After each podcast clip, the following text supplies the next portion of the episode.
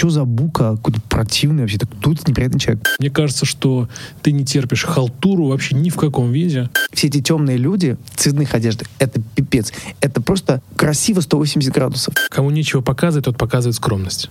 И от меня стали отписываться звезды. Яна Рудковская, Сергей Лазарев сказали, мы это не можем слушать. До свидания, Широков.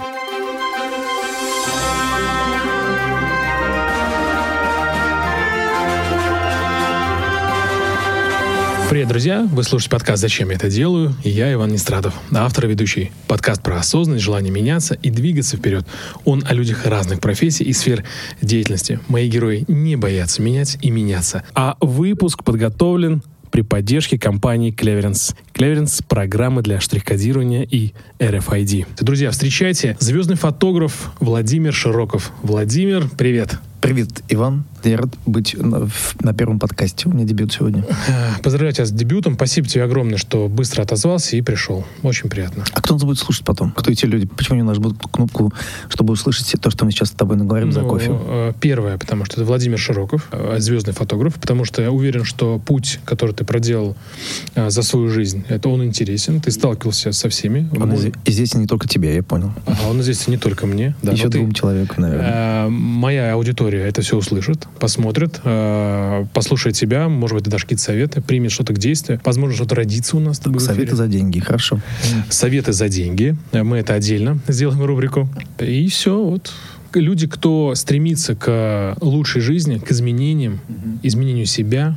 Мне по самому как-то поменять себя. Хорошо, давайте вот. будем, может быть, да. какие-то другие программы твои послушаешь, чтобы... Послушай, да, я, я с удовольствием... Э, да, ну, если это будет полезно, да, я понял, спасибо. Ты, ты человек известный, я думаю, что популярный, уже состоялся в профессии. Нет, ну все равно мы сейчас меняемся же всегда, и мы всему, чем мы э, все-таки думаем о том, что если мы уже что-то достигли, и, и точка, это вот э, уже и конец. А если что-то такое происходит, и мы еще чему-то учимся, собственно, в этом есть какое-то продолжение себя жизни и совершенствование себя. Собственно, у тебя об этом подкаст, это круто. Я рад, рад быть здесь, вот в этом направлении. Все. Спасибо. Больше, больше не мешай э, вести тебе Мне кажется, что тебе тоже нужно что-то обязательно вести. Для того, очень интересно у тебя получается. Мне, мне захотелось даже поменяться в какой-то момент. А, я, кстати, да, хочу узнать, как дошел до этой жизни, но у меня была однажды телевизионная программа, я четыре программы снял, как журналист, как ведущий, меня учили этому. Я понял, как это коварная профессия ужасная, чудовищная, когда ты под видом а, как бы доброго человека задаешь самые страшные вопросы и, и так далее. Телевизионная программа была на канале «Москва-24», я вел программу впервые тогда, это был 16 год, 14 16 не помню, 14 год, да, да, да, в 14 году мы сделали программу первые про Инстаграм. Я приглашал своих друзей-звезд, мне была Полина Гагарина, Тимур Родригес, а, Доминик Джокер, и а, был еще ну, Наташа Подольская была.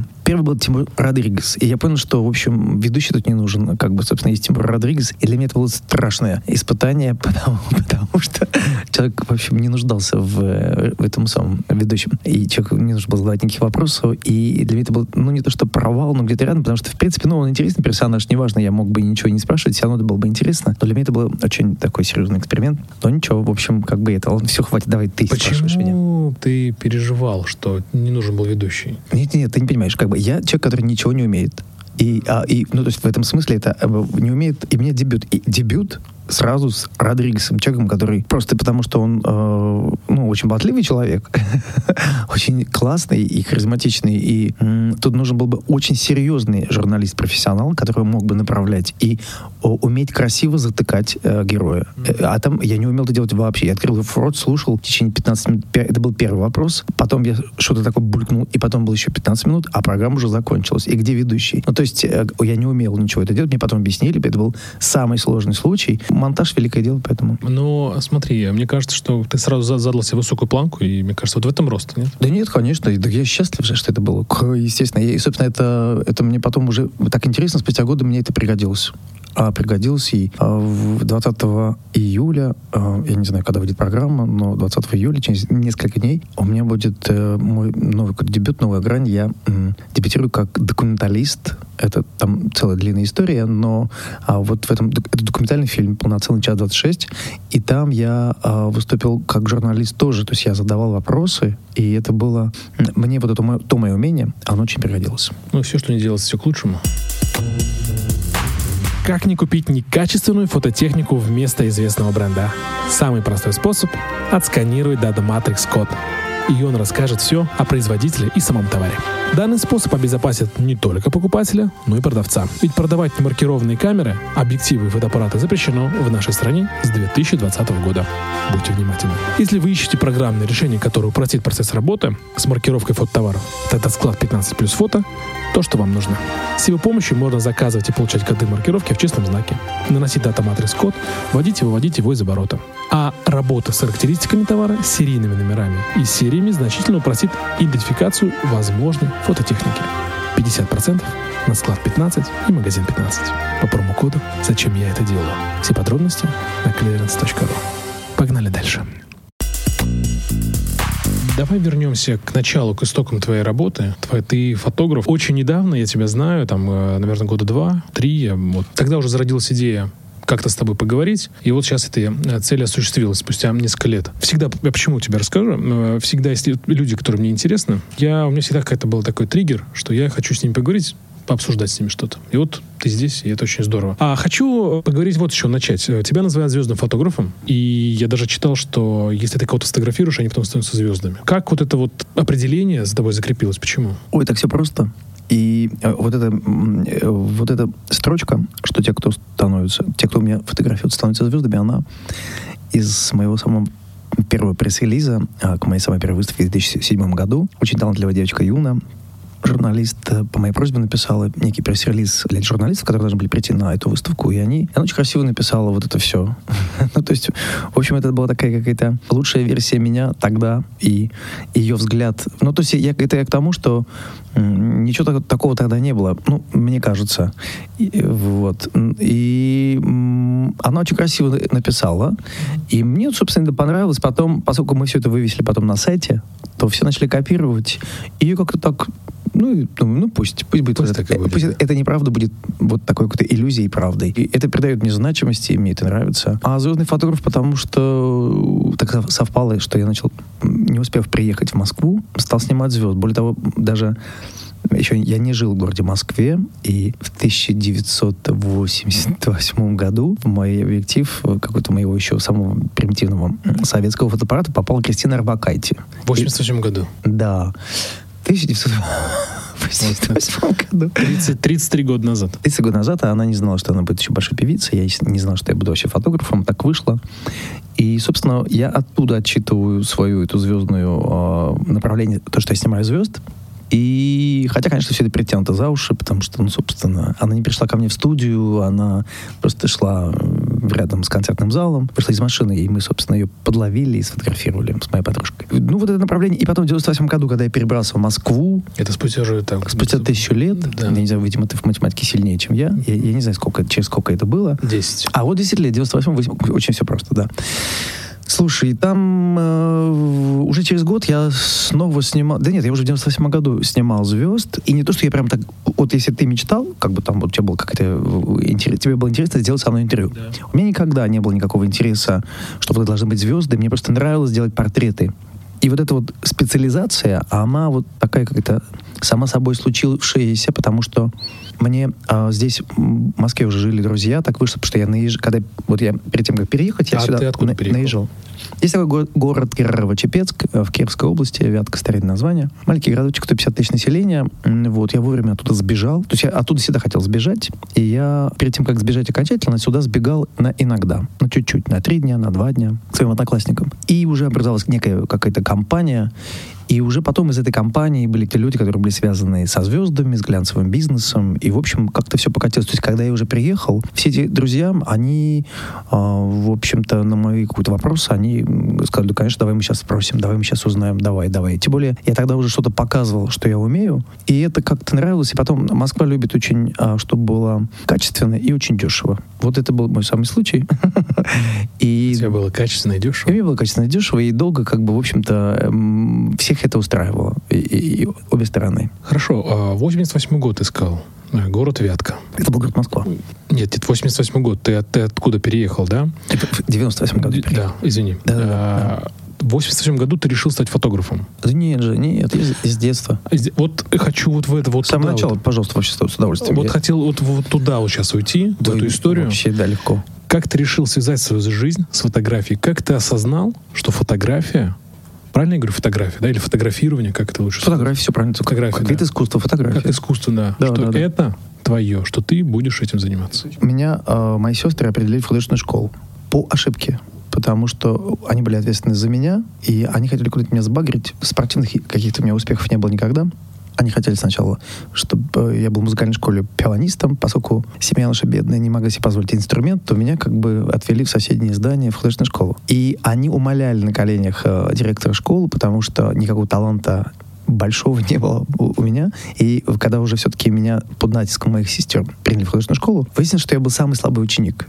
я, конечно, комплексовал. Но неважно. И именно то обстоятельство, что я случайно попал в художественную школу. Им нарисовал, да? да? Ну, художественная школа, рисование, все там у нас было все, все по полной программе. Композицию нам преподавали. Детская художественная школа, мне было в 8 лет, наверное. Мне было 8 лет. И когда мой педагог увидела э, всю бездарность э, м, как бы моего художественного начала, она как бы вот, ну, уже не- нельзя было выгнать меня, Поэтому меня просто терпели какое-то время. А поскольку так заразительно нам рассказала про мир искусства, про композицию, про красоту, вот я, вдохновившись ее рассказами, взял фотоаппарат и начал снимать. И когда я принес ей первую фотографию, она сказала, слушай, ну вот ты совершенно бездарен как художник. И, ну, она другим языком деликатно сказала маленькому мальчику, но вот у тебя получается фотография. Вот давай, вперед, занимайся этим. И она меня очень вдохновила тогда. И это были вот ее вдохновляющие слова. И уже спустя время я всегда шу- шучу, что я подумал тогда, я, конечно, так не подумал, но мне нравится так э, говорить сейчас, спустя годы, что я подумал, какая прекрасная профессия. Ни хрена не делаешь. Нажимаешь на кнопку, получаешь деньги.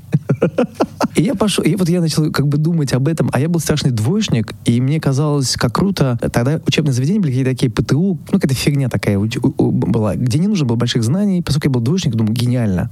И я как бы смогу это осилить, потому что ну, не нужны, там были не нужны какие-то вступительные экзамены, я думаю, гениально вообще, все прям совпадает, гениально. И, собственно, потом после школы, когда я еле ее закончил, я там пошел на эти курсы какие-то, службы быта, трамбам Там, ну, как бы... Курсы фотографирования? Смотри, в Советском Союзе ф- фотографии было два вида. Э, Это был фотожурналист для газеты «Правда», условно. Фотограф, который сидит, снимает на документы и иногда с ним делает художественный портрет людям, которые хотят не, то, не просто вот на документ какой-нибудь комсомольский билет, и там семейное фото или какое-то фото там. А девушка снимает себя для того, чтобы парню послать э, в армию. И это была такая некая студия, некий салон, назывался фотосалон. Тогда это назывался фотосалон. И люди приходили. И, собственно, этому всему учили а, были какие-то курсы, не знаю, как это называлось, службы быта. Была такая система службы быта, где были парикмахеры, портные, фотографы, там, не знаю, электрики, Я понял, да. всякая да. херня. Обувь, да, да, да. Обувь, да, вот это все. И я вот, вот в этом списке, то есть как бы как, как фотоискусство, в стране не было фотоискусства. В стране были люди, которые были нужны а, на, на как бы вот... А как же военные корреспонденты там и так далее?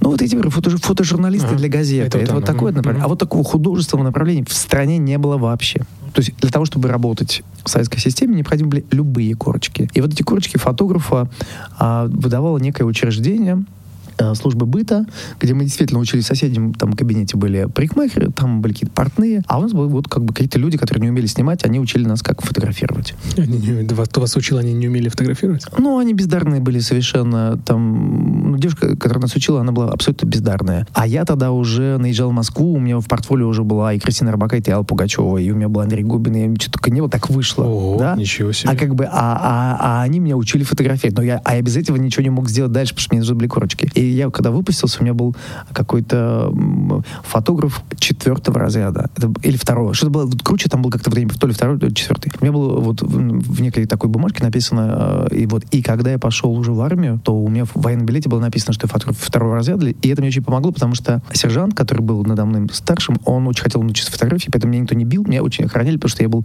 реликвией, человек, который умеет других людей учить э, фотографии. Поэтому вот так вот из детства это еще мне, в общем, помогло по жизни вот в этом очень смешно. Да. Э, Про армию, да, интересно, что тебя охраняли, чтобы научить фотографировать. Скажи, а вот ты говоришь, что вы бы- была, была бедная семья, а где ты взял фотоаппарат-то первый? Слушай, мы, э, значит, э, с моей подругой, вот в художественной школе у меня была подруга, есть до сих пор Муза Скалова, она тоже увлеклась фотографией, так как, мне кажется, я ее увлек фотографией, и мы, такая была си- си- система, когда мы в школе, вот, я не знаю, как в стране и как в Москве, но у нас, в нашем маленьком городке, мне кажется, это было повсеместно.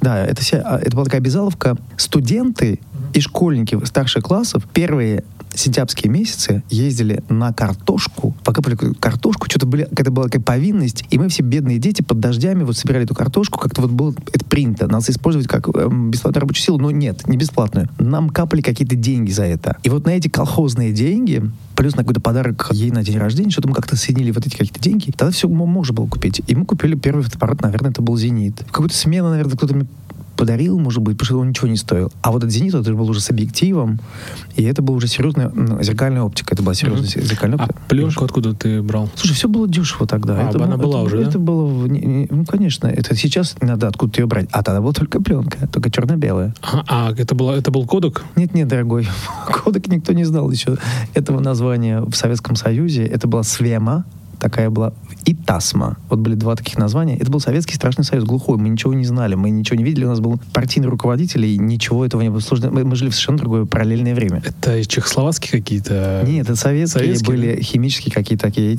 Они же, ну нет, это, были русские какие-то советские два завода. Они делали, изготавливали пленку, господи, я об этом не вспоминал никогда, и делали фо фотобумагу. Вот это все мы, и важно было печатать одно к одному. Потом, спустя время, пришла какая-то, наверное, вот может быть, чешская, да, ты прав, цветная. Цветная, первые какие-то цветные э, вот эти материалы, а уже, сейчас скажу, в каком году, вот в 80-х, как где-то, сейчас не, не, несу, в 90 в начале 90-х в страну, вот когда Горбачев сказал, теперь уже перестройка, к нам пришли уже вот, э, вот к нам пришли... Кодек, да? В 90-х годах только, да.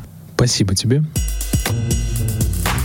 А давай двигаться дальше. Скажи, вот, а что думали твои родители про твое творчество? Ведь э, профессия фотограф, она такая, как бы в Советском Союзе, она такая, как бы профессия не, фото, ну, не профессия, да, по факту. Что они думали, что они тебе говорили? Слушай, да нет, почему? Вполне себе, это же не актер какой-нибудь. Эм, не, она вполне себе прикладная. В этом не было ничего такого эфемерного. Да это актер, ты зависим от режиссеров, и от, твоя судьба очень... А тут ты сам можешь снимать. Не-не-не, она была очень прикладная и даже очень даже, э, очень даже коммерчески выгодная, потому что а, вот э, репортаж репортажный фотограф направления, выпускные детские, там, э, школьные выпускные фотографии, это никуда не девалось, потому что каждый год это обязательно есть. Поэтому а вот это направление было очень коммерческим, и в этом нет, мои родители ничего не думали, я не помню, что они думали, они, там у нас была сумасшедшая семейка, папа всегда немножко выпивал, а мама всегда постоянно работала, и, и нас было у мамы с папой шестеро человек, а я был самый последний, и до меня вообще никому не было интересно, и что у меня в моей голове не было никому не интересно. Я помню, что я первый класс закончил все на,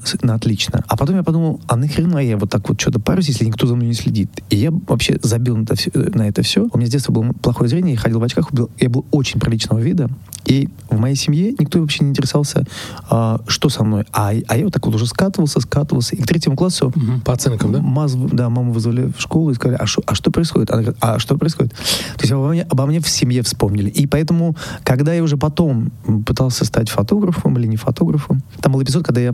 Ну, я не сразу стал фотографом, там был такой эпизод, когда я пропустил какое-то вот это э, обучение вот с сентября, а вот это мое решение, оно прошло чуть позже. И мне уже был целый год что-то где-то перекантовываться. Я полгода что-то ползал, а потом мама сказала, слушай, тебя в школе учили быть строителем, потому что каждому тогда учи, э, вот школьнику прививали в конце э, учебного вот этого обучения в, в старших классах какую-то профессию. И я ходил учиться на, на строителя. И поэтому я полгода проработал, у меня есть реальная профессия, я строитель, я могу выкладывать плитку, сейчас уже ничего не могу, тогда я мог выкладывать плитку на пол, стены, в ванной, вот это все. И когда я переехал в Москву, у меня была работа, у меня даже в Москве есть две квартиры, где выложено моими руками фотографическими.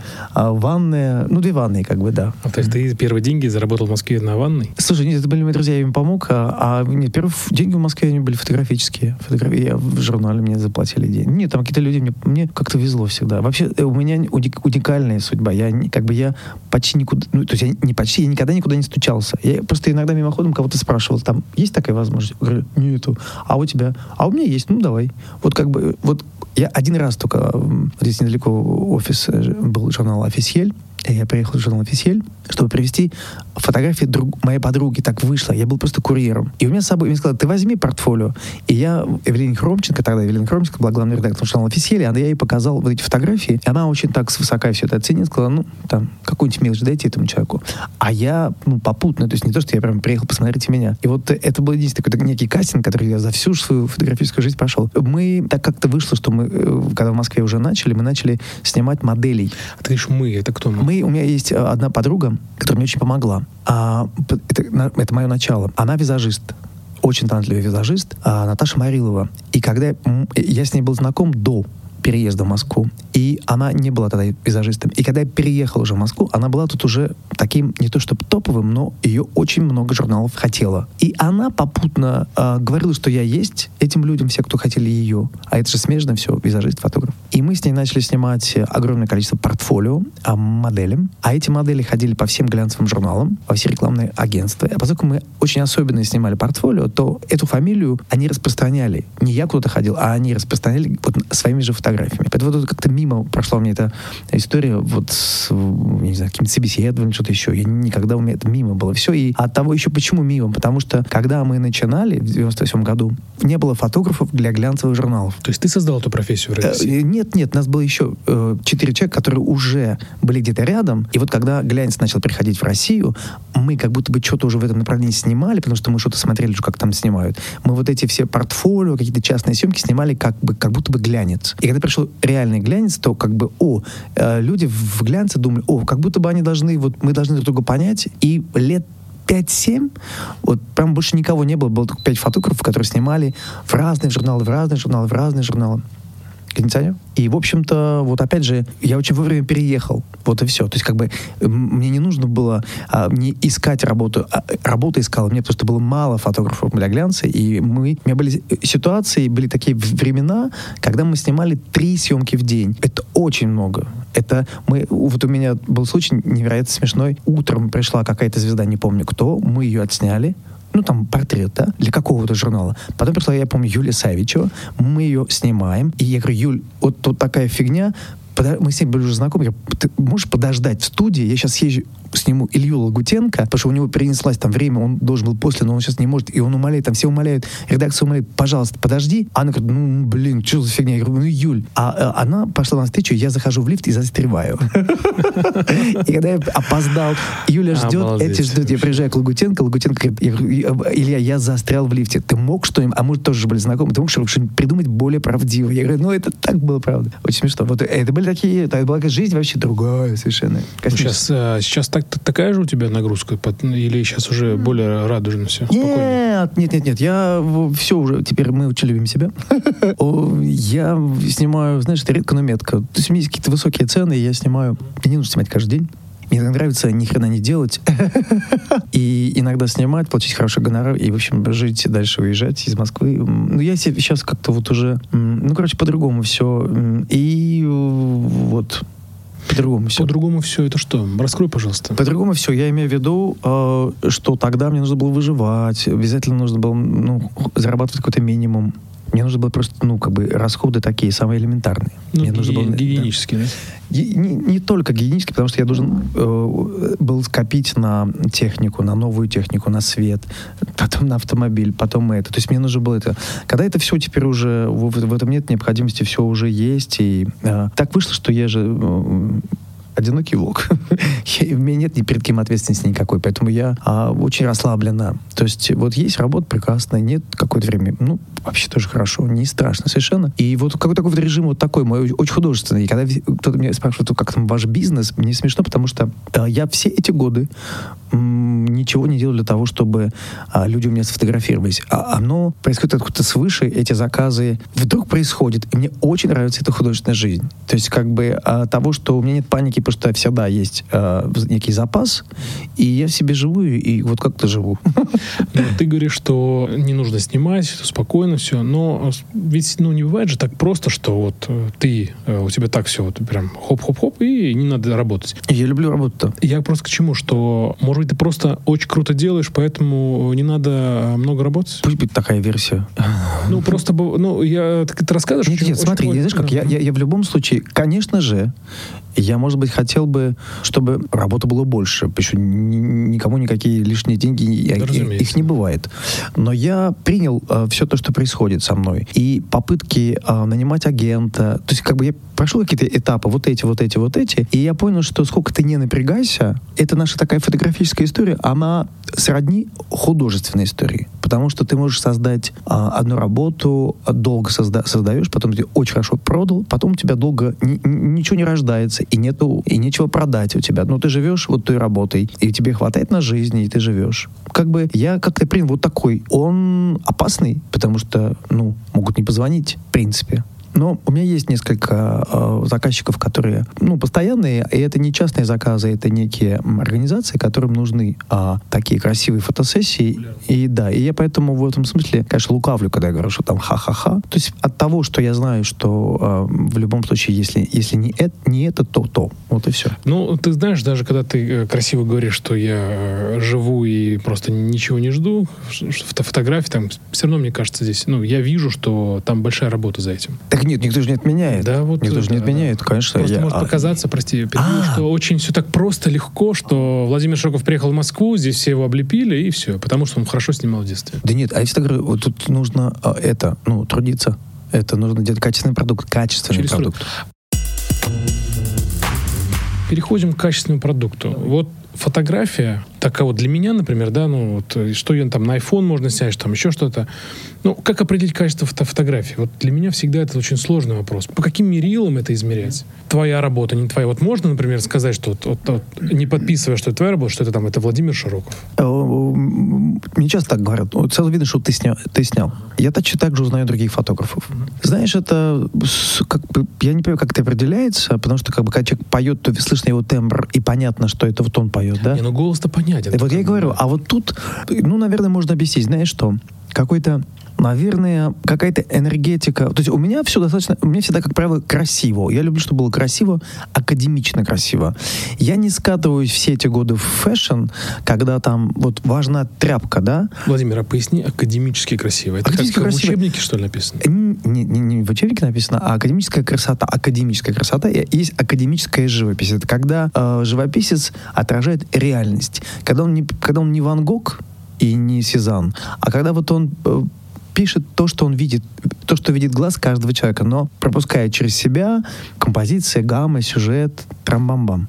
Это академическая красота. И я вот в, в, в этом ближе. Как бы fashion — это уже не то, что Сезанн, и не то, что импрессионизм, но это уже некая, некий другой э, ракурс на человека. Сейчас чуть в сторону. А с тобой вообще сложно работать? Ты, наверное, человек очень требовательный, да? Да я не знаю, любой человек профессиональный требует ну, есть же цель, есть, есть команда. Если кто-то ну, не на уровне, это раздражает. Когда визажист не понимает, не чувствует. Когда визажисту нужно объяснять, до свидания. Потому что есть общая какая-то идея, и тогда я, ну, у меня нет уже в команде вот таких случайных людей. То есть мы все должны понимать, о чем идет речь. А понимать, то есть ну, даже я не говорю, а ты уже должен, я должен понимать тебя? Ну да. Ну потому что вот как бы, вот приходит герой, вот там мы, у нас сегодня минимализм там э, все немножко натур, ну, как бы натурально. То есть нету, это мы, там вот если мы говорим про девушку, девушка не идет условно на вечер, а она, это некая будничная история. Она в чем-то casual, э, и мы ничего не усиливаем э, по макияжу. Все. И, и если визажист видит одежду, которую при, принес э, стилист, то она тут же понимает, что вот так, так, так, и оттенок здесь вот такой, такой, вот, вот она чувствует эту гармонию. А если визажист вдруг нарисовала розовое, где вообще в помине не было, ну все плохо. А, а это не нужно объяснить, это слишком элементарно. Мы говорим одно слово, все, ну все натурально. А, ну все, поехали. И все, это волосы такие, пам-пам. То есть мы все на одном языке, на одном... На одной волне, На да? одной волне, конечно. А большая команда у тебя? Команда набирается под задачу. А, под задачу. Да, под задачу. То есть у тебя нет такого, что... Там... Не, у меня есть любимые какие-то э, специалисты, так скажем. И если большая задача, вот все любимые специалисты сегодня здесь. Если маленькая задача, все любимые специалисты, ну, поменьше количество. Поменьше. Ага. Да. Тогда давай вернемся обратно к оценке фото фотографии, да. А, я задал вопрос про то, что как все-таки измерить э, качество фотографии и экспертность, Смотри, профессионализм. Мне кажется, все очень просто. Я говорю про портретную сейчас фотографию. Наверное, хотя и про любую. Наверное, про любую. Как я оцениваю трогает или не трогает. Для меня красиво или некрасиво. Вот тут для нас же, для всех разные определения красоты. Вот опять же, я спустя вот тысячелетия для себя определил вот какую вещь. Когда мы смотрим на закат, не знаю, на какие-то, на перспективу гор, гладь моря, как бы 90% здоровых людей психически на это реагируют одним. Господи, как красиво.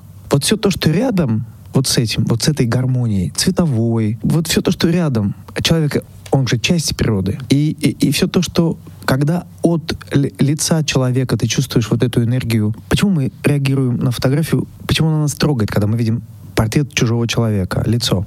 Только при одном условии, что э, человек сам собой там, то есть он естественный. И вот когда он естественный, это то же самое, как мы видим человека, который вот сидел бы на этом диване. Мы бы смотрели на него и, в общем-то, уже энергетически чувствовали какую-то близкую нам эмоцию или не близкую. То есть тепло или не тепло, да? Тепло или не тепло. Вот как бы если он без образа, то как бы тут же мы находим какой-то энергетический контакт, у нас меняется, как бы такой циркулирует. И портрет он именно тогда трогает, когда э, для меня это красиво, когда там есть чистая эмоция какая-то, всегда только это. Такая настоящая радость, и ты как бы сорадуешься с этим человеком. Или что-то очень драматичное, и ты переживаешь за этого человека. Вот это, это то же самое, мне кажется, как в кино. Вот ты, а там немножко другой, все-таки там э, это делают актеры, трогает, не трогает, как живопись. Это же тоже, ну, как бы, не живая картинка, но там тоже есть портреты, и ты, и ты вдруг видишь судьбу, глядя на какой-то портрет человека. И это интересно. Мы, как бы, мы же люди, нам вот как-то а, животные не так интересно, а люди нам интересны глобально нам интересны лица такие, такие. Кому-то... Мы живем среди людей, конечно, интересно. Ну да, это как-то как так, так, так задумано. И фотография нам помогает э, вот эту удовлетворить этот наш какой-то интерес к, к разным совершенно людям. А как ты делаешь так, что в своей работе, что люди э, передают эти эмоции вот да. так ярко и так да. живо? Вот что ты делаешь? Слушай, каждый раз по-разному. Это то же самое. Я говорю, это, это, тут э, фотограф, это помимо того, что человек умеет нажимать на кнопку, видеть красоту и понимает все про это, это 50%, я считаю, не меньше. Если ты портретист. Это психолог. Вот тут в психологические законы общения, неважно. Ты, человек, ты летишь в самолете, вот справа тебя сидит человек. Вот если ты хочешь, чтобы он раскрылся, ну вот ты хочешь с ним познакомиться по каким-то причинам, ты вот смотришь на него психофизически и понимаешь, вот ему сейчас нужно рассказать анекдот, извиниться там передайте мне, пожалуйста, там, газету из соседнего и зацепиться за это, или там позвать стюардессу и что-нибудь такое, ну, ты уже моделируешь ситуацию для того, чтобы он вдруг располож... стал быть расположен к тебе. Все. Это всегда индивидуально, потому что ты должен понять про этого человека сразу все. Понял тебя. А когда ты э, перед съемкой, да, к тебе приходит человек, ты что-то изучаешь про, про него? Или... Ой, я раньше вообще ничего не изучал. Я вообще раньше как-то забивал, просто было столько съемок, думаю, буду еще про вас знать все. Вы про меня знаете. А потом, когда как-то я начал снимать какие-то величины, там, знаю, Андрона Гончаловского, я подумал, что так неправильно. Даже когда не всегда какая-то большая задача, я подумал, что мы должны... Тут даже не должны ничего, никто никому не должен. Проще будет э, навести контакт. Вот когда это, я знаю, что будет сложный герой какой-то большой, да, то тогда можно сказать, вы вот в том интервью говорили, да, ну, журналистские истории, и человек тут же теперь расположен, потому что какой-то фотограф что-то про меня знает, о, про меня, он тут же расположен. Но у меня есть э, одна история, я очень люблю ее тоже срав, ну, в сравнении с собой, что ли, рассказывать. То есть я э, максимально всегда со со создаю э, атмосферу какой-то легкости, стараюсь. Потом вот с этим человеком можно делать все, что угодно, когда там тебе расположен. Ты можешь его потом довести до слез, если ты хочешь. Расслабил его, да? Ну, расслабил, все, дальше там уже там, лепи, что хочешь. А есть другой способ, э, мне не близкий. Один фотограф пользуется вот так. А он не здоровается со звездой. Приходит большая звезда. Он спиной там вот так посмотрит и, в общем, даже не поздоровается.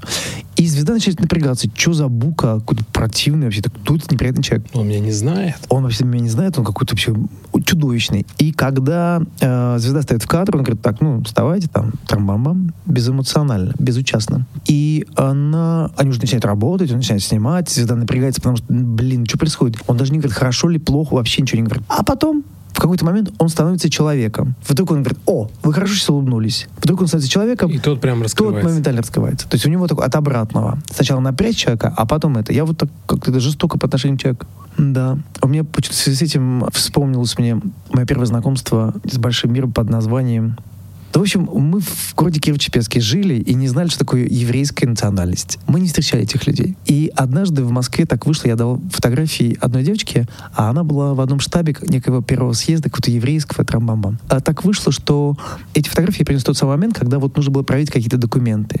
И этот человек, такой же старый еврей, седой, смешной, харизматичный, такой... Такой же, и ты показываешь на меня. Нет, нет, нет, такой же, как я понял, это самое, да. И эм, я хочу сказать, что этот человек а, начал э, делать вот какую вещь. Это я сейчас говорю о том, как мы разный подход, да? Угу, разный да, подход, да, да, да. как расслабить звезду. И разный подход, как можно общаться с людьми. Э, он говорит, так, Светочка, давайте мы сверим наши фамилии. А она говорит, ну давайте. Фридман есть, там, Зельман есть, там, кто-то еще есть, там, Мандельштам нет. Она начинает искать. Он ее смотрит она начинает проверять все, э, все, все, она все проверила. И в ужасе она осознается, что нету этого э, Мандельштама. Он говорит, правильно, не должно быть. И я подумал, какие мы разные. А, хорошо, а все-таки вернемся еще вот про оценку. Вот э, ты считаешь, что фотография — это слишком субъективная оценка? Или можно сказать, что нет, это крутая фотография? Это крутая работа. Любое вообще, любое искусство, оно субъективно. Че? Любое искусство стать А кажется, это стать профессионалом и супер-супер крутым э, чуваком в фотографии? Опять же, понимаешь, есть некая школа, некий уровень, ну, как бы общепризнанный уровень художественного ну, как бы, искусства, как, как живописи, это академизм. То есть вот как бы есть некая глыба и фундамент, а есть потом там туда, туда, сюда. Здесь то же самое. Есть фотография как как живопись. Вот она оттуда идет, потому что фотографы уже, это, это были живописцы, которые учились в огромных школах, и они потом просто начали уже нажимать на кнопку. И вот есть некий эталон. И, собственно, и все. Вот все то, что дальше от эталона, это уже это. Но это тоже искусство, современное искусство. Потому что современное искусство не пишет, а, как э, академические живописцы, они пишут там некий условно кубизм и черный квадрат и всякая фигня. Мы рушимся. То есть как бы для нас теперь красиво, а, условно, э, если в эстрадной музыке, это уже а, то, что тиктокеры. То есть вот как бы теперь музыка — это тиктокеры. А как бы, а есть там, я не знаю, Муслим Магомаев там, или там люди, которые всю жизнь учились. Глыбы, да? Глыбы, пению и вокал. А есть вот эти теперь, как Максим э, Фадеев говорит, что дизайн звука теперь важнее, да? Так и в живописи, так и в фотографии. Мы ушли сейчас далеко в крен э, фэшн-фотографии. Сейчас как бы вот это вот, как бы кажется уже скучным такое высказывание. То есть как бы все говорят о том, что типа, ну давайте уже как-то современнее снимайте. Я на это тоже реагирую, конечно, я пытаюсь быть как-то во времени, чуть-чуть, ну как бы есть некий прием, там есть некие световые схемы. Так смешно, я же давно снимаю, поэтому там вдруг стало модно э, в фэшн-фотографии схема, который, с которой я начала в 98 году. И прям такой писк. Вот смотрите, вот ставим туда еще. И их прямо колбасит. Там я так смешно, думаю, я это делал в самом начале 20 лет назад. То есть как бы вот это такие-то вещи. А все-таки не совсем понятен мне ответ по поводу, как же все-таки определить, крутая фото или нет. Ведь э, мы можем посмотреть, допустим, например, да, он решаемый или нерешаемый. А вот как посмотреть на фотографию? Знаешь, как вот есть законы, есть правила дорожного движения. Также есть законы восприятия красоты, есть законы живописи. Человек психически реагирует вот на это, на это и на это. И опять же, я вернусь к тому, как мы реагируем на закаты, рассветы и все то, что касается природы, заснеженные поле. Внутри нас что-то такое живет, мы на это откликаемся. Вот все то, что ближе фотографии, к этим законам красоты, так мы на это, это нас трогает. Вот трогает нас и все. Не уродство помойки, а красивое лицо. Или, а, может быть, не самое гармоничное лицо, но в, ней есть, в нем есть а, история в этом взгляде, трогать должна красота. Для меня так. Для кого-то что важно, чтобы а, все сверкало, мелькало и было там, не знаю. Но есть, опять же, я вернусь, что есть некий академический, а, восп... академическое восприятие красоты, и оно ближе к природе. И вот туда. Понял, понял. Спасибо ты еще говорил про успешную какую-то работу, что вот ее там хвалят, ты как бы ей живешь. А вот э, подумай вот про вот эту историю, что, например, ты какую-то сделал одну хорошую работу, а потом ты делаешь ту работу, которая не откликается у общественности. Как не впасть в депрессию потом, что-то как бы ожидания твои с публикой не совпадали? Умолить, сейчас очень смешной вопрос. Никакого отношения к реальной жизни не имеет, потому что я же фотограф. Я же не, а, я же не, не кинорежиссер. Вот я снял фильм, я высказался, и, а люди сказали, ой, что за говно он снял. Тут совсем все по-другому. Ну ты же делаешь какой-то, например, обложку на журнал, нет? Вот ты просто не понимаешь, как это все происходит. Все то, что выдается, сначала очень серьезно готовится. и утверждается на этапе подготовки. Любая фотография для журнала — это подготовленная фотография. То есть мы уже знаем, какая звезда в чем одета, где снимаем. Звезда знает, во чем она одета, кто ее снимает, как ее снимают. И когда на съемочной площадке все встречается в одном, в, в одном обсужденном как бы заранее моменте, то никаких общественных резонансов потом не бывает. Понятно. Ну, Это да. невозможно. Так же, как и частные заказы, когда частные заказы, когда приходят просто люди, да, они доверяют мне. И мы, и я, это мое восприятие красоты, как бы это мой взгляд на э, этого человека. Тут у нас нет этого момента. Мы не кинорежиссер, у нас нет этого момента. Хорошо, ты сказал про частные заказы, а ты э, можешь э, работать не со звездами? Конечно, да, да, да. Мы, честно заказы это как бы это коммерческая история моей жизни, и она помогает мне жить. Я э, на самом деле люблю это не, не только потому, что там как бы есть коммерческая составляющая, а и потому, что это совершенно другой вид мой э, портретных съемок, потому что приходят неподготовленные люди, они не знают, что. И для меня это очень э, большое удовольствие, когда в кадре человек, который не знает, что нужно делать, когда человек волнуется. И для меня это невероятный кураж, потому что я понимаю, что мне сейчас а, нужно сделать все, чтобы потом человек сказал, и так и бывает каждый раз, ой, я уже получил такое удовольствие, уже не важно, какие фотографии. Вот каждый раз девушка уходит вот с этими словами, и для меня это вообще просто высший пилотаж, потому что а, когда, ну, от процесса, который ее пугал, она вдруг получила удовольствие, для меня это вообще, я понимаю, что она хвалит мою работу как ну, психолога, а, потому что я... И потом, конечно же, для а, любой девушки, вот как программа «Модный приговор», когда она приходит, ее меняют так, как она в жизни никогда не, там, не, не- одевается, не, не красится. И может и не будет никогда так. Может, как правило, так никто и не ценит, но вот поиграть в некую какую-то вот кинозвезду, я всегда говорю о том, что это ваша возможность стать э, звездой. Потому это, что... или это Золушка такая получается, да?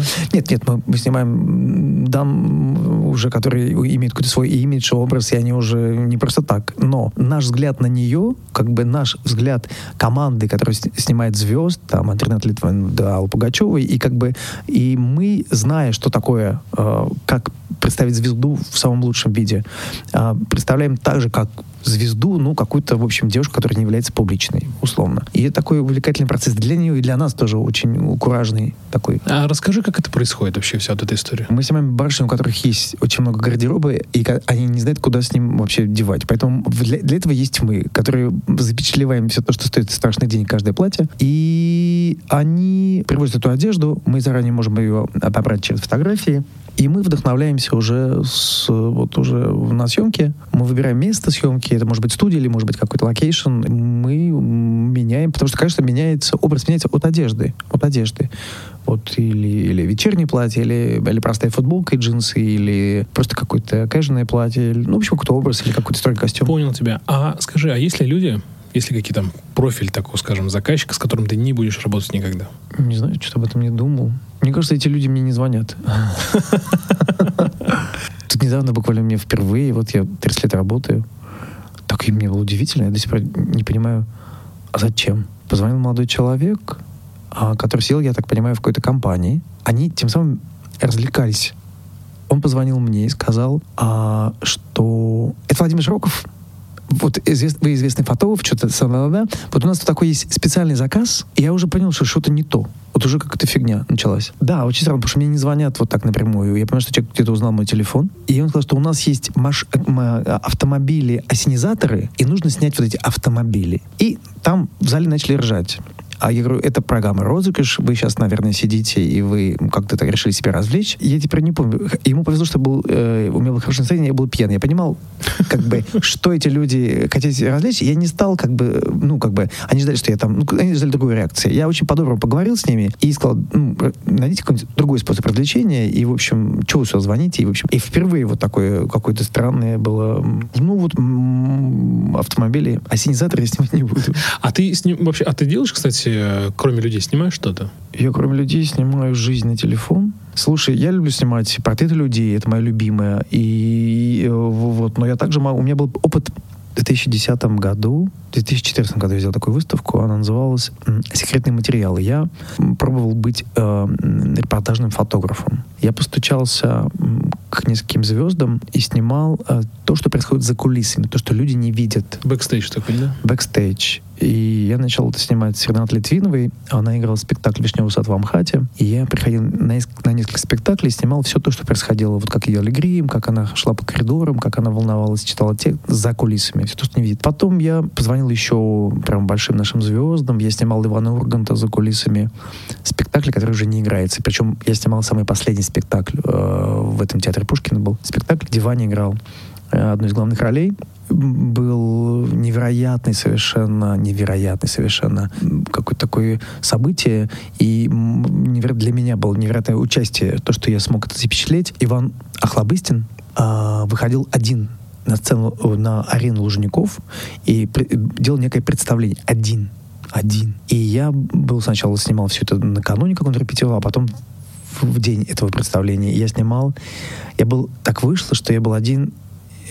Мы были вдвоем, вот перед тем, как за 10 минут он должен был выйти, в Лужниках, именно в гримерке, а, он, как он волновался, вот есть уникальный кадр, как он волновался перед тем, как выйти к заполненным лужникам. Это был не, вот и я это я к тому, что я пробовал снимать, э, э, пробовал быть э, документалистом, ну документальным фотографом. Потом мне это надоело, потому что через меня перешагивали, я был никто, потому что я привык, что я режиссирую кадр, я главный на съемочной площадке, а здесь я подсматриваю. Ну ты звезда. Ну, дело не в этом. Просто мне сам жанр не нравился. Потому что я понимал, что я могу больше, чем просто наблюдать. И э, есть гораздо... Хотя классные получились фотографии, мне нравилось себя в этом попробовать, и у меня это получается. Я понимаю, что в этом направлении я, то, я мог бы себя развить, но мне не нравится, что я не режиссирую, что я наблюдаю. Это другое. Ну, та жизнь, которая просто она есть, ты сам ничего не, не ставишь. Да, там, конечно, мой взгляд важен, это все композиция, что я подловлю, вот это все. Ближе мне, конечно, режиссировать. Скажи, вот в своей работе какими принципами ты руководствуешься? Смотри, извини, сейчас дам обратную связь, ты не спрашивал, но я позволю себе это сделать. Ты всегда хочешь делать идеально. Вот даже сейчас мы фотографировались, мне кажется, что ты не терпишь халтуру вообще ни в каком виде, не терпишь э, непрофессионализм и хочешь, чтобы было все очень хорошо. Ты перфекционист вообще? Слушай, я, я просто профессионал. Любой профессионал не терпит халтуру ни от кого. Как бы, если человек занимается делом, если он достиг какого-то уровня, он, ну, уровень профессионализма — это нюансы. А как определить? Вот по каким критериям ты бы сказал, что Владимир Широков профессионал? Ну, потому что у меня все красиво.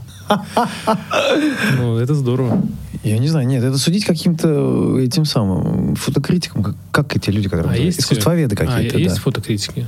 Ну, есть искусствоведы искусствоведы, э, вот, да, которые анализируют что-то там. Нет, ну, понимаешь, э, огромное количество разных людей, разных возрастов говорят о том, что как красиво, да, то, наверное, что-то в этом есть. Потому что, когда молодежь, молодежи говорят, о, как красиво, и там, ну, как бы, когда это вот так вот на разных уровнях, да, люди это чувствуют в этом красоту, я думаю, что главное, что, э, чем ценна моя фотография, ну, портреты звезд, тем, что они там не звезды, а люди, вот.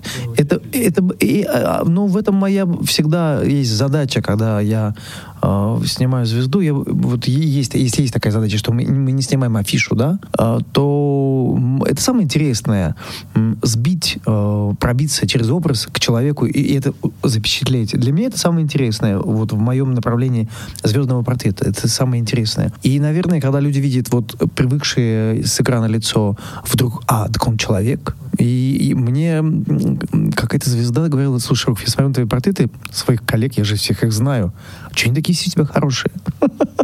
Потому что профессионал. Хорошо, а вот не могу не спросить тебя про твою работу а, нашего мэра Сергея Семеновича Собянина. У тебя есть такой портрет, у тебя есть работа. Вот э, Уже... расскажи про это подробнее. Как вообще это все? Уникальная история. Э, уникальная история, потому что... Это, вот смотри, это для тебя гордость, что ты с мэра Москвы да, запечатлел?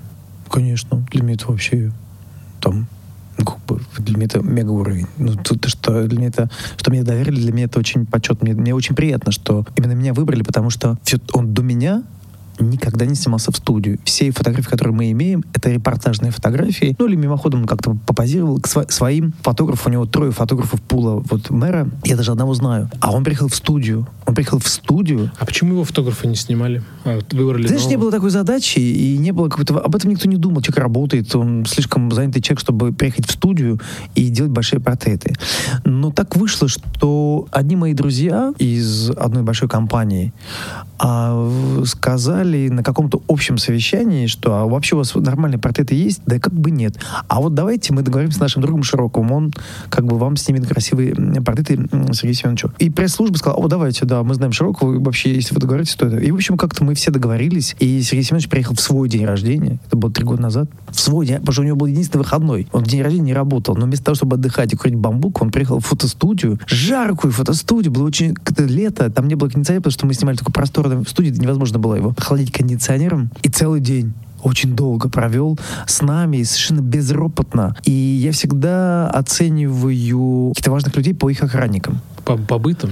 Вот по, по, по, Расскажи, по, с кем он работает. Угу. Вот человек, вот с кем он работает, это всегда. Вот помощники, там, пиар и охранники, пипец, вот водители, все. Вот все понятно про человека. Вот что. И у меня был невероятный восторг. Это какие-то охранники были добрыми, светлыми людьми. А пресс-секретари, них такая девушка кулинара, она главная. Необыкновенной красоты человеческой, визуальной. У меня был шок что вот уровень, и, и еще помощник, и еще человек, и еще один охранник, и еще водитель, и, а, подождите, это что, все приятные люди?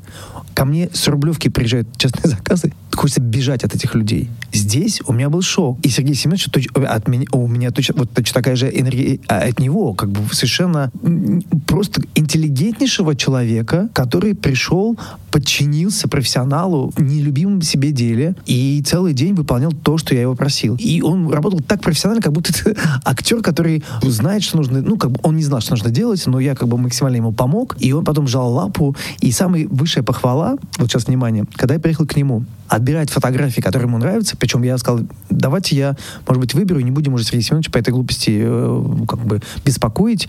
Нет-нет, э, Владимир, приезжайте с компьютером, покажите то, что вам нравится, и а Сергей Семенович что-то утвердит, чтобы мы потом обработали. Ты в мэрию куда ты ехал? Да, я туда приезжал несколько раз. И я приехал в мэрию, мы пришли, зашли в кабинет, я открыл компьютер, и мы начали отбирать фотографии. И он говорил, вот эту, вот эту, вот еще вот, вот эту, вот эту, вот эту, вот эту. И это не заканчивалось. И в итоге мы, у, у меня единственный уникальный случай, из всю мою звездную практику, Сергей Семенович Собянин выбрал 126 фотографий себя. Охренеть. Он, в общем-то, не то, чтобы себя любоваться, а он просто настолько офигел, что он это он, потому что мы сделали из него прекрасного красавца, нам удалось. И, э, и он просто вот как бы отсматривая, понимал, что о, и тут он себе нравится, и тут он себе нравится. И когда я ушел, э, и мы э, уже с пресс-службой обсуждали, может быть, давайте я все-таки из этого что такое сокращу. Их нет, не надо. Если Сергей Семенович нравится, то это сам. И я знаю, что потом, когда уже были напечатаны фотографии, это был какой-то некий пул, ну, там, был человек, ну, фотографии 15, которые были прям самые-самые the best, я их в отдельную папочку пожал, которые мне нравились. Э, я знаю, что он, мне, мне об этом сказали, что к нему приезжал какой-нибудь его друг начальник или кто-то еще, он просил секретаря занести эти фотографии, он показывал людям, что вот это я, смотрите, я сфотографировался. Ну и вообще. Но там проблема другая от того, что мы сделали невероятно... Он там просто Роберт Де Ниро у нас э, на этих снимках. Было принято решение никогда не публиковать эти фотографии. Я понимаю, почему. Потому что люди такое не прощают. Он там слишком роскошный красавец, а это он уже быть в рваной кепке э, вот на своей должности. И поэтому эти фотографии, к сожалению, мы не можем публиковать. Я думаю, что со временем, конечно, какая-то эта волна закончится, и мы когда-нибудь, я договорюсь, мы сможем, я, потому что я хочу поделиться с миром этой красотой, но, но ты выкладывал политически. Но я вы, выложил э, только одну, вот такую более рабочую, и это было больше видео, а там вот эти настоящие карточки, они, к сожалению, мы пока не можем их публиковать. Но это целая такая история. А ты скажи, ты сказал про это закончится, эта волна. А волна какая? Ковида? Волна запрета на эти фотографии.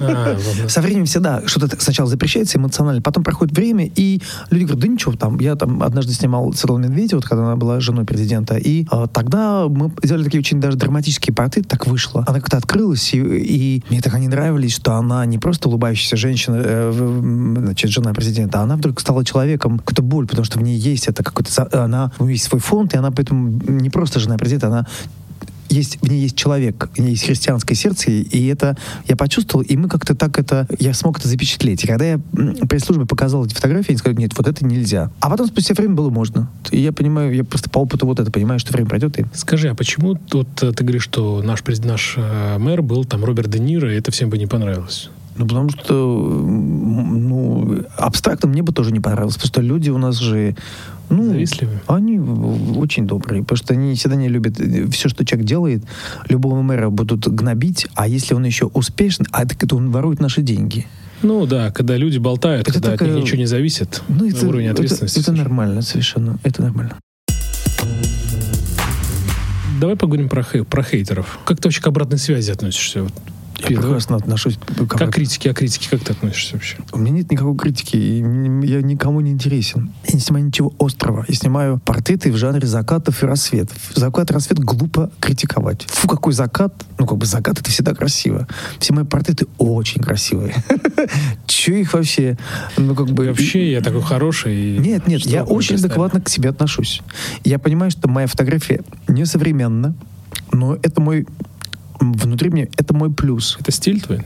Я люблю красивая красота, вот такая академическая, она не модная, она не острая, она не это самое. Я как бы снимаю, продолжаю снимать, как я снимаю, просто теперь есть как бы, чтобы, чтобы это было более современно, я а, современно обрабатываю. Я использую какие-то вот эти приемы, фильтры, и она от этого становится более современной, хотя суть ее не меняется. А ты сам э, обрабатываешь или у Нет, тебя у меня есть помощники? рет- ретушер. Дело в том, что я, у меня уникальный случай, я фотограф, который дальтоник. Я как бы не вижу эти цвета. То есть я вижу все цвета, я просто не вижу оттенки, поэтому как бы у меня есть специалист. А так всегда у тебя было, да?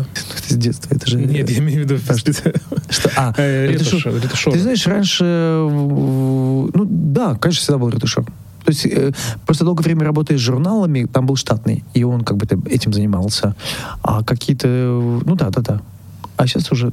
А чтобы стать фотографом, Владимир, а что необходимо вообще вот в этой профессии? Ну, э, фотограф — это умение видеть, прежде всего, самое первое, умение увидеть. Вот как бы фотограф, художник, художник, он а, идет по улице, и вот сидит человек, красиво сидит, и он видит, что он- этот человек сидит красиво. Он видит, что вот это склонившееся дерево, вот эта цветовая гамма костюма, там, закатных лучей, он не может это, ну, когда он это видит, и его рука тянется запечатлеть даже на телефон. Это да? А человек, который не художник ни хера, он про- пройдет и, и не поймет, что вот это все бешено красиво. А ты фотографируешь часто на свой телефон? Постоянно. Постоянно, да? Обожаю вообще. Конечно, я очень люблю снимать э, жизнь. Не то, что портреты, потому что людей, ну, портреты смущают как бы а, в- людей. А, ну, хотя у меня долгое время, я, да, в 2004 году попал в Гавану. Тогда, когда мне казалось, что я супер студийный фотограф, и ничего больше я не умею, не хочу уметь, потому что я вот, вот они, человек пришел ко мне в студию, я снимаю. И я увидел жизнь, вот эту яркую жизнь, невероятной красоты, вот эту Гавану, которая такая пошарпанная, когда испанцы все Гавана, Куба. Куба Кавана, да, когда э, под испанским гнетом э, испанцы настроили бешеное количество красоты, а потом никто это никогда не ремонтировал, и дожди, и время, все разрушилось, и это невероятная пошарпанность всего города, когда это все такое какое-то вот, о, как это красиво, и на фоне вот этом все эти темные люди в цветных одеждах, это пипец, это просто красиво 180 градусов в любых местах, и я понял, что я хочу это снимать, и я снимал вот такую стопку фотографий тогда, не еще телефонов.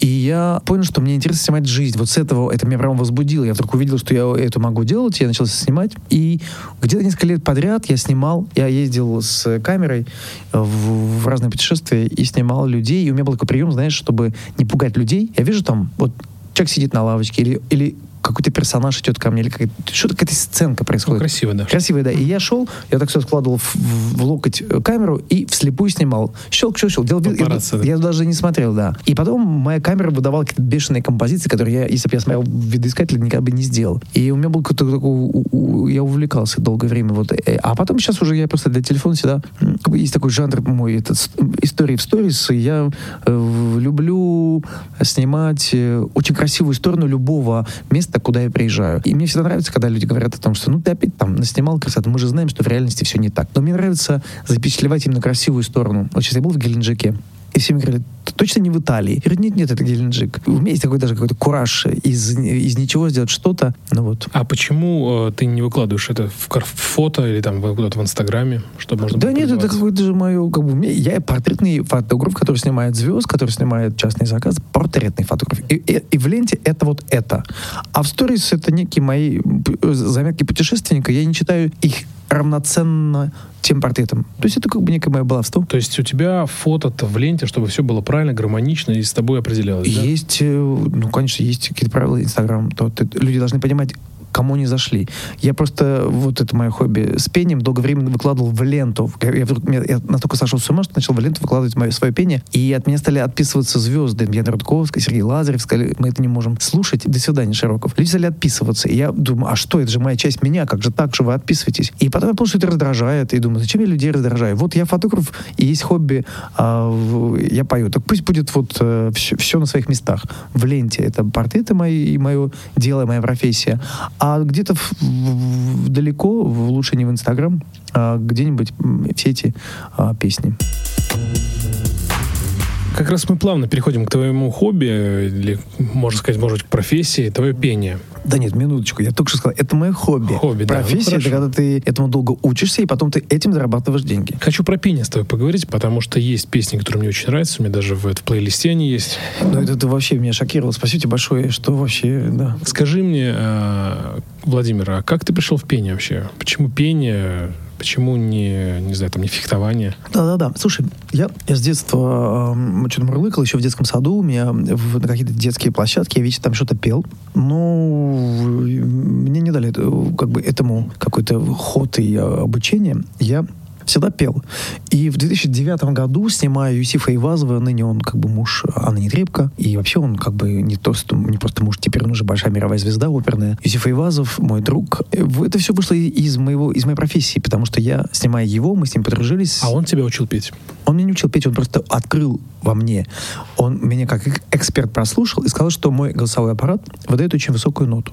У меня есть книги, как бы вот как это называется, диапазон. Диапазон, диапазон да. И меня это очень вдохновило тогда эти его слова. Ну, конечно, от Юсифаева. Да, да. И, и, я, и я, не умея петь, начал ходить в караоке, просто потому что я понимал, что у меня прям невероятный диапазон. И я не знал, как у меня, какая у меня нота, где вообще нет музыкального образования, чего.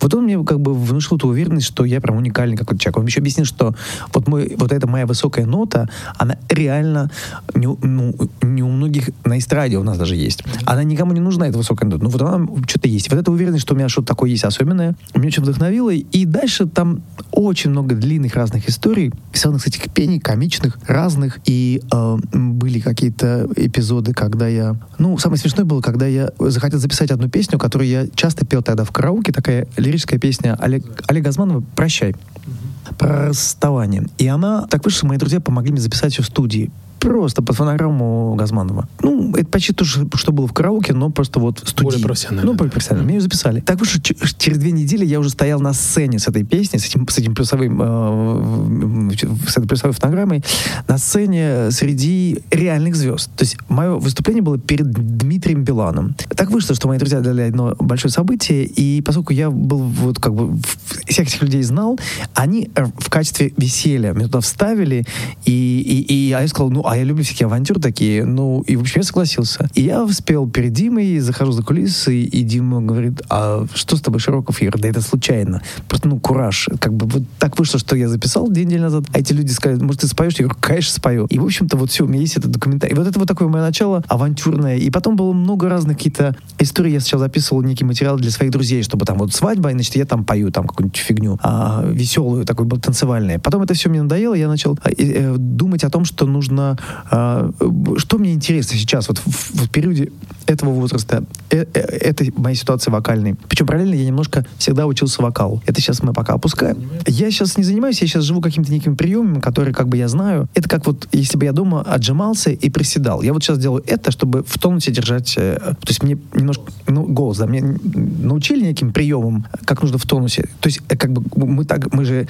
для того, чтобы быть большим спортсменом рельефным, можно пойти к тренеру, да, и уже сделать рельеф. Но у меня нет этой задачи. Я фотограф, который поет, и ко мне какие претензии? Я фотограф, который поет. Но мне просто самому в какой-то момент стало стыдно, а, что я это делаю совсем криво, и я себя слышал, и многие мои друзья, которые в этом сказали, что ну, нужно потянуть вот это, вот это, вот это. И э, мое вот это вот желание, в какой-то момент возникло очень серьезное желание, я хотел э, спеть, я выбрал некий такой, некий список очень красивых лирических ретро, ретро именно умышленно это сделал, потому а что... что за песни, расскажи. Первоначально это были достаточно известные песни, лирические, там, «Подмосковные вечера», «Светит незнакомая звезда», э, «Снова замерла», «Все до рассвета», вот это все. Такой душевный, душевный, душевный, душевный. От чего? Я просто себя поймал на мысли, что как только я слышу эти песни, для меня как-то вот это тепло становится. Я подумал, что пусть это будет тепло не только мне. От того, что сейчас таких песен никто не пишет, сейчас таких песен никто не поет, потому что это никому не нужно. Если певец, то ты должен зарабатывать деньги, что ты будешь петь про подмосковный вечер, кому это надо. А потом я подумал, что я могу это сделать. Я могу собирать тех людей, которым хочется услышать эти песни, и вообще возродить жанр под, под названием а, «Застольные песни». Выпили, и все вместе поем. Не то, что прям слушай, слушать меня. Что меня слушать, я не, не певец. Такой какой-то вот такой формат, и, в общем-то, мы начали это делать. Ну, квартирник такой Такой квартирник, да, mm-hmm. квартирник. Потом как-то выросло, это было действительно сначала у меня дома, а потом это выросло в чуть-чуть в некий маленький зал, потом это в рестораны. То есть сначала я нашел гитариста. Э, ну, как... У тебя классный очень гитарист, хотел да, тебя отметить. Вот потрясающий Дмитрий Спиваковский, который... Просто потрясающий. Который я увидел в ресторане. А, и вот с ним договорился, и он удивительным образом согласился. И сейчас мы уже совсем не поем этих песен, которые, с которыми мы начинали. У нас там совсем все уже современно, но как бы есть главный вот это вот посыл, что это душевно. Это то, что мне всегда говорят, ой, это так душевно, так душевно. Мне это нравится, что а, в этом как бы вот э, в это мое теплое направление, оно как-то трогает а, женские сердца и, и, ну, согревает, так скажем. И я рад, что как бы я получаю этого удовольствие, и это нравится. У меня есть уже такая своя аудитория. Свои поклонники? Свои поклонницы, да, которые, в общем, ходят из одного места в другое. В общем, то есть это начиналось как-то непонятно, а сейчас уже есть некая аудитория. Вот. А ты это как-то подкрепляешь? Э, как- как-то вообще, где можно найти там, концерт твой пойти сходить? Ну, ну, я в Инстаграме всегда рекламирую. Сейчас будет 7 августа концерт большой, на большой террасе. А вот я всегда это рекламирую в Инстаграм в ленте прямо, а потом удаляю, чтобы ленту не портить.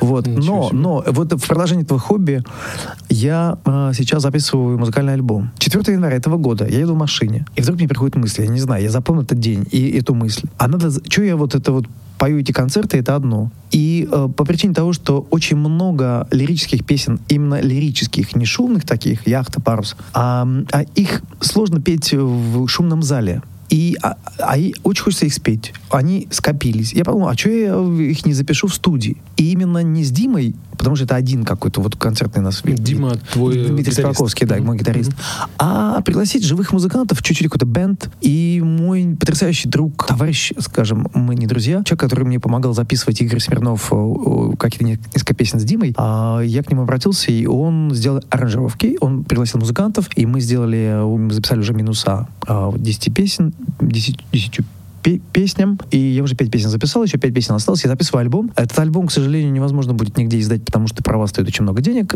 Но я эту ссылку разошлю своим друзьям поклонникам, поклонницам. И, и в общем-то, вот как бы, как бы мы, мы плодим а, некую, некую душевность. Мне нравится. Ну, то есть, и, и я знаю, что на это есть спрос, как бы, и очень часто я слышу о том, ой, как вы сейчас уже не поют, а вы так поете. Мне нравится. Я знаю, что что-то в моем тембре есть э, такое теплое, что на что люди реагируют. И, и мне отзывается, да? Отзывается как-то это. И мне, конечно, это нравится. Как бы, ну, странно было бы, э, если ты что-то делаешь, и там человек пишет живопись, и, и никому это не нравится. Ну да, а только, только ему ему. А тут как-то вот люди, есть некий отклик, и он, мне кажется, очень вдохновляет. А что за песни в твоем альбоме? Моем песни, песни в моем альбоме, они в основном не очень известные. Это такая лирика, в основном лирика. Наверное, нет смысла даже говорить. Да нет, расскажи, даже интересно, может, а, Да нет, просто название песни ничего не даст. Люди, там, ласковая песня. Вот кто не знает такой песни? Никто не знает. Ласковая песня. Вот, или там песня о счастье. Ну, никто не знает, что это такое. Это нужно слышать. А, там. ну, напой тогда что-нибудь. Я, на самом деле, хотел, э, я подготовил, э, как бы, я подумал, что я э, без песен не уйду, поэтому я угу. хочу спеть одну песню. Да без проблем вообще. Да. Я, кстати, вот ты, Музыкальные паузы. Ты знаешь, я хотел тебя попросить, я думаю, нет, что-то не буду как неловко просить Владимира петь. Я а хотел тебя что я тебе... Ну, конечно. Я, на самом деле, серьезно, я хотел тебя просить что-то спеть. А, вот, а потом, как он же не певец, что я буду просить, он же не певец. Ну, как он реагирует, как он реагирует. Да, да, мы с тобой не, не, ну, знакомы ну, да, недолго да. прям, и мне как-то неловко просить. Нет, подожди, да. нет, подожди, ты приглашаешь человека, у которого, который публично поет, и, в общем, в этом так, какая, какая деликатность. Я, я же уже это выставляю. Если бы ты это подсмотрел, что я на кухне пою, наверное, да. К черту это деликатность, да? Не вообще долой, да-да-да. Стесняться немножко, или как-то, наоборот, неправильно. Ну, да. Э, скромность, она не украшает кому, кому нечего показывать, тот показывает скромность. Ну, нет, скромность хорошее качество, а просто не всегда уместное. Сказал Владимир Широков, да. А, так что за песня? Смотри, значит, э, в этом альбоме есть э, в основном песни э, ретро, но есть две песни современных авторов. Одна, одна песня Вячеслава Малежика. Это а... он тебе написал ее? Нет, нет, нет. Это все известные песни, которые я перепеваю с музыкантами. То есть у нас есть есть своя аранжировка. Все аранжировки не похожи на оригинал, но это очень такое ретро звучание, красивое, такое теплое, теплое, теплое. Вот. И одна песня Александра Розенбаума, которую я услышал э, не, впервые не в его исполнении, а в, в тот, называется «Разреши», она неизвестная.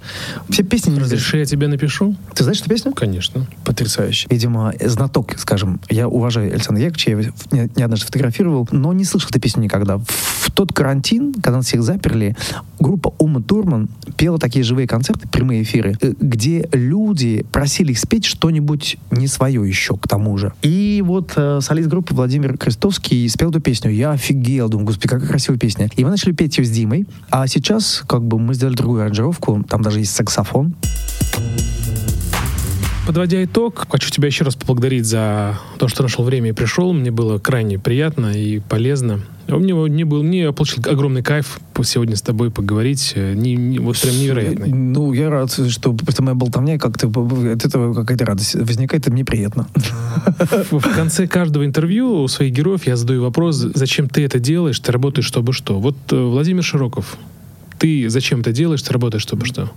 Ну, есть два ответа. Один ответ о том, что я хочу пошутить о том, что мне нравится зарабатывать, чтобы красиво жить. И я понимаю, что фотография — это то, что, чем я могу заработать. Очень правдиво. Ну, нет, с другой стороны, а, мне нравится делать то, что я... Ну, я люблю это, это дело. Наверное, даже если бы мне не платили, я бы все это делал. Потому что мне нравится э, запечатлевать разные лица. Получать от этого радость. Я получаю радость, когда я делаю красивые портреты, и людям нравятся эти портреты. Мне кажется, это... Ну, получает от радость. Вот. Наверное, сейчас вот эту новую радость я получаю от э, пения. и тоже есть некий отклик. Вот, наверное, не знаю, ради радости. Наверное, так. Ну что же, спасибо тебе. А теперь э, музыкальная пауза. Для вас поет фотограф Владимир Широков. Песня «Разреши, я тебя напишу» Александр Розенбаум. Спасибо за представление, Иван. Красивая песня о любви. Про то советское время, когда мы писали друг другу письма. Вы его не застали.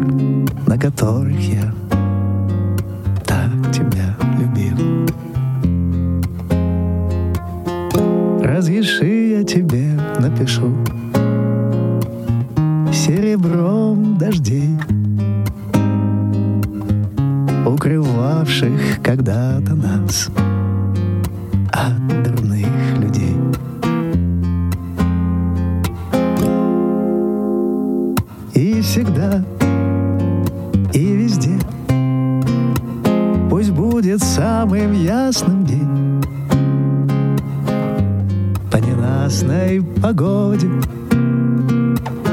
Почтальоны не ходят на порог. Пару строк Пусть принесет тебе листок. Моей вольной души листок. Разреши я тебе напишу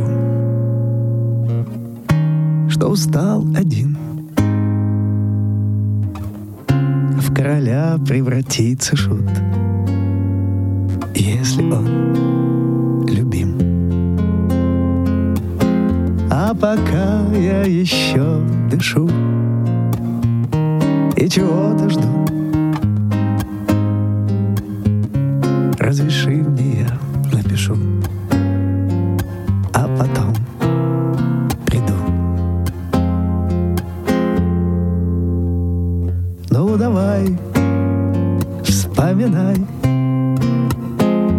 И, кстати, хватит, так и знай.